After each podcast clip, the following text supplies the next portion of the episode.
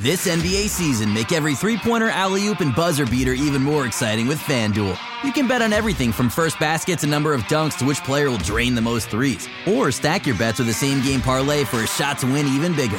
It's quick, easy, and you'll get your winnings fast. So download the app today and see why we're North America's number one sportsbook. Make every moment more with FanDuel. 19 plus and physically located in Ontario. Gambling problem? Call 1 531 2600 or visit connexontario.ca.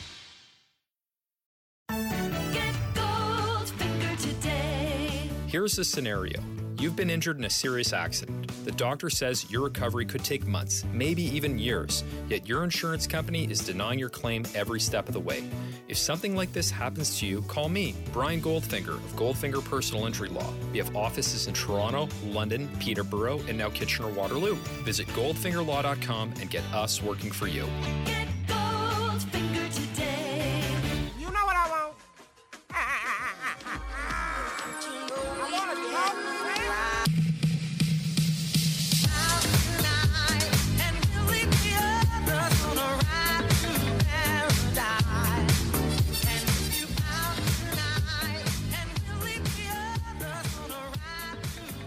Hey, that's uh that's pretty good.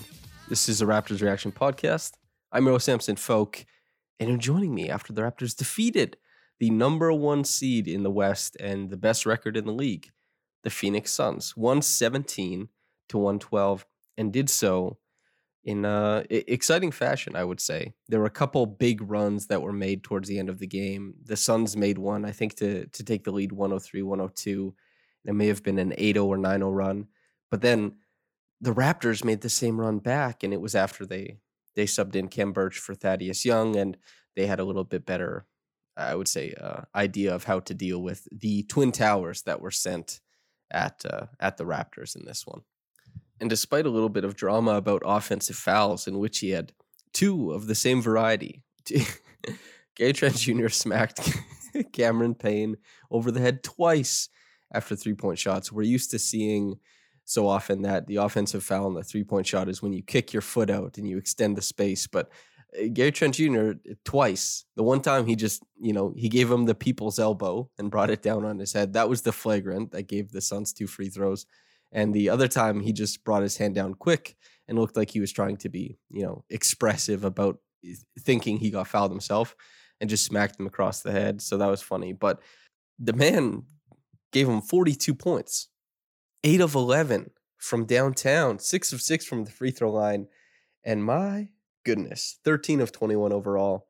I think he was, it's, it's hard to call anybody a Robin. Actually, I don't want to frame it like that. Pascal Siakam took on the playmaking load in this game.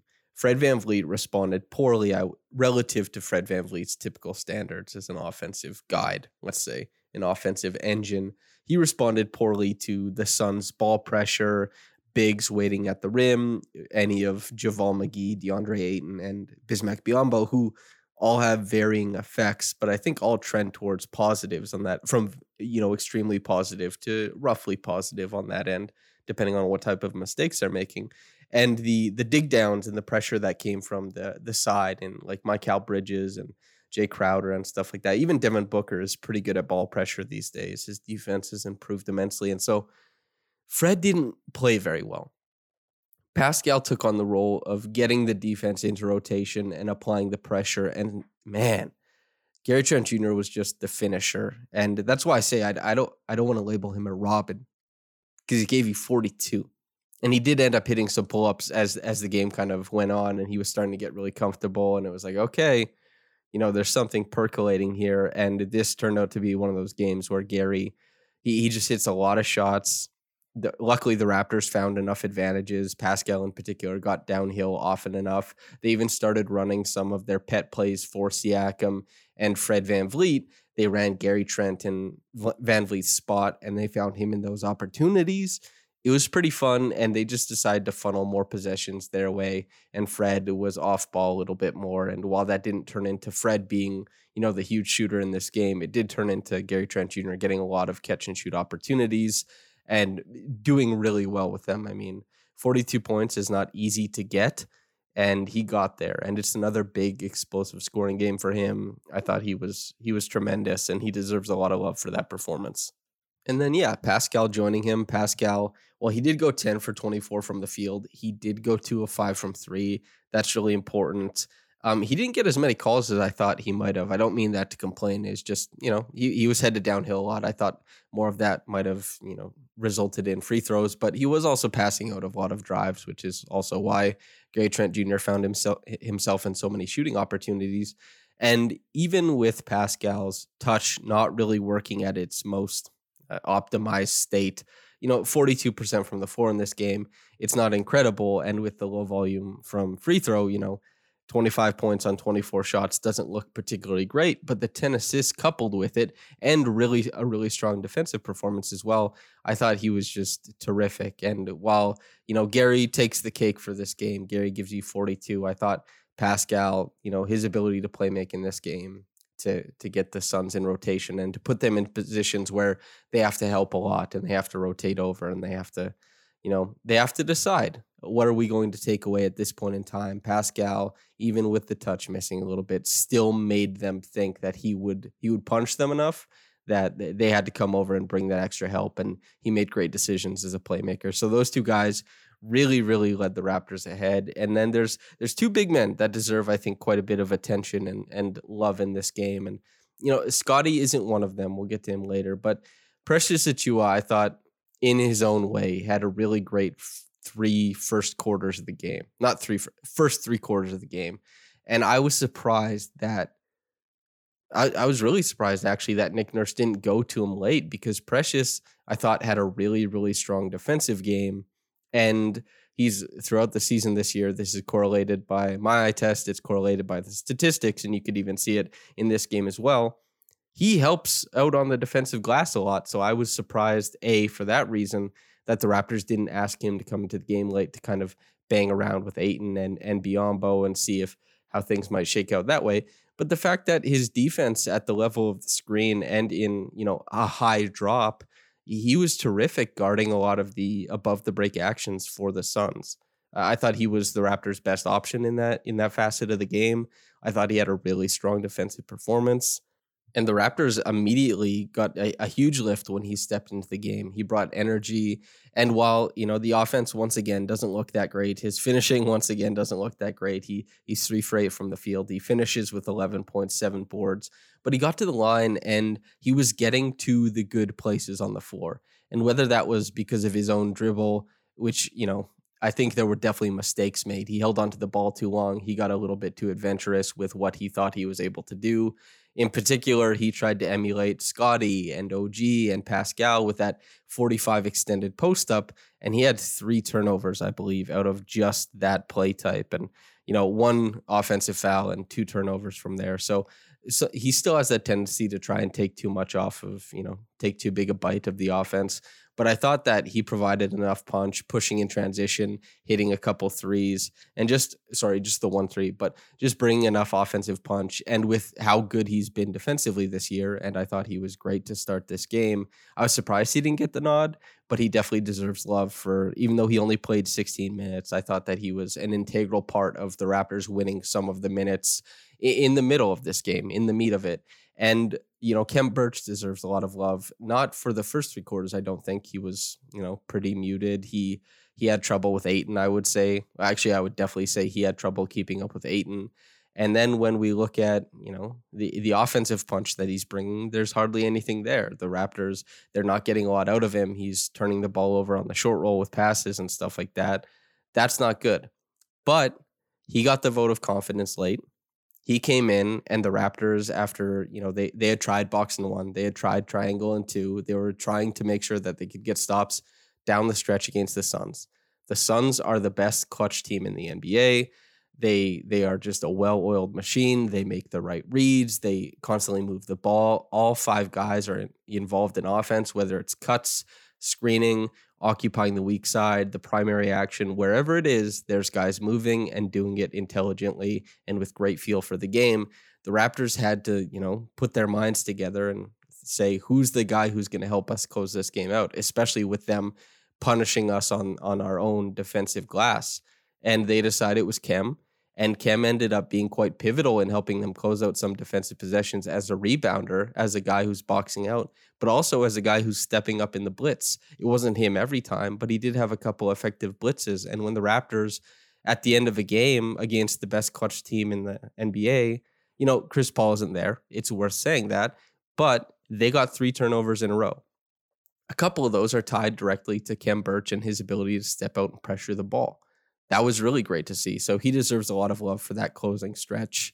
Um, I, I, wouldn't have chosen him. He wouldn't have been the guy I, I, put in the game if I were coaching. But and you know you could you could say oh well maybe Precious would have done the same thing, but that doesn't matter. Khem went in there and it worked. And if a guy goes in there and it works, you can't have any complaints. You can only say well done. And yeah, Khem, really really well done. He had such a strong close to the game, and he even got a little bit of offensive uh, well, he, he, scored two points, but that's you know credit to him for following the play. Gary Trent Jr. missed the layup on a fast break, and Pascal and Khem both went up after it. Hands were you know uh, intermingled, and and the ball popped in. Khem gets credited with it. Hell yeah for following the play. Good defense, good offensive instinct there, and I, I think he had such a strong finish to the game. But the Raptors, you know, overall in this game, yeah, it, it goes back to Gary and Pascal keeping them afloat. Precious, I thought the punch he brought as soon as he checked in the game, the Raptors made a huge run. He provided a lot defensively, disrupted everything that the Suns wanted to do above the break, at the point of attack, being involved in their screens because the Suns love their screening actions. They're they're so well integrated into their offense. They run them in their sleep, you know, complex screening actions too. And so I thought Precious was great there, but yeah, the Raptors, largely on the back of Pascal and Gary, they found their way offensively in this game. And the Raptors had enough, you know, good defensive stops in this game. And especially, you know, Gary Trent Jr., I, have had a problem with him over pursuing a lot of the time, but there was a lot of great ball pressure that he was able to provide against Devin Booker. And even though Devin Booker, you know, he still got 22, he still had seven assists, and he still did it on like 50% shooting from the field, over 40% from three. I thought that Gary Trent Jr. did a pretty good job D'ing him up. And Devin Booker is a really great player. He's he's getting more of the pie since since Chris Paul is out. And 22 and 7, I think, is a really great place for the Raptors to hold him to. I know Cam Payne got loose for quite a bit of offense, but that's honestly more on Fred because Fred was not feckless, just less effective at the point of attack than he typically is. And Cam Payne is, you know, he's rapid. He is he's a very quick he's a quick twitch athlete. He's he's got wiggle and he and he hit his threes in this game too. So even though it was three for nine, you know, the ball was funneling to him. He was making plays and that kind of stuff. And yeah, I, I was I couldn't have been any happier really with uh, how Gary Trent Jr. had played defensively too. So the Raptors as a team, yes, they came together to get a lot of stops, especially late. The rotations, for example, really, really crisp. Scottie with two steals in a row, one where he's jumping the passing lane, and this was Devin Booker getting blitzed to the corner. Really great blitz from the Raptors there. Great sense and intuition from Scottie to jump the pass. And the one before that, he he managed to get around a guy posting up. Cameron Payne kind of T Rex armed an entry pass, and that was obviously because he saw that Scottie Barnes was climbing that post up to try and break it, break it up. And when you T Rex it, you know the ball is in play more so than ever, and it's floating there. And Scottie beat him to the punch, and the Raptors ended up getting a bucket out of that too. Just extremely well done by Scottie who it wasn't a super good game for him, I wouldn't say, but this is a guy who's stepping up late and that's more important than anything, especially with the Suns. And they're a really great clutch time defense. The the Suns are really disciplined. They make the right reads. They're so good in rotation, and especially with like Mikal Bridges, eh, it's just they have and DeAndre Ayton. They have a lot of great defenders. To get that extra boost of transition scoring, that helped the Raptors immensely. And Scottie, despite his struggles in other parts of the game, was able to give the Raptors that extra boost. And it was his defensive decision making and his defensive playmaking that led the Raptors to those outcomes on those plays. So while, it was in lockstep with the rest of the team and especially the blitzes that he wasn't a part of, but you know, a guy has to make the play. A lot of defenders can pressure and a lot of defenders can force mistakes, but you know, mistakes all the time go unchecked in the NBA. Guys make lazy passes after being pressured on ball, but they just float into another defender's hands.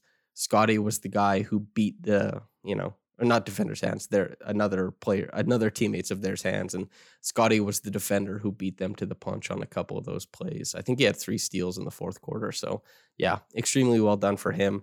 I, I wait patiently for OG Anunoby to rejoin this team. I think it'll be a lot of fun when he does. I also Thad struggled, as I talked about right at the top of the podcast, and I am left wondering why Thad is ahead of Chris Boucher in the rotation as of right now. I, I've been I've been very pro Boucher this year. I you know I wrote about I've been talking about you know he's been such a solid bench big, and even when he's not giving you big numbers, he's a guy who has changed his role relative to last year and has said I will wait for guys to create for me. I will be the consummate pro. He's this is his best run defensively. This is his best defensive season by far, I think. And he's had he's had really, really responsible.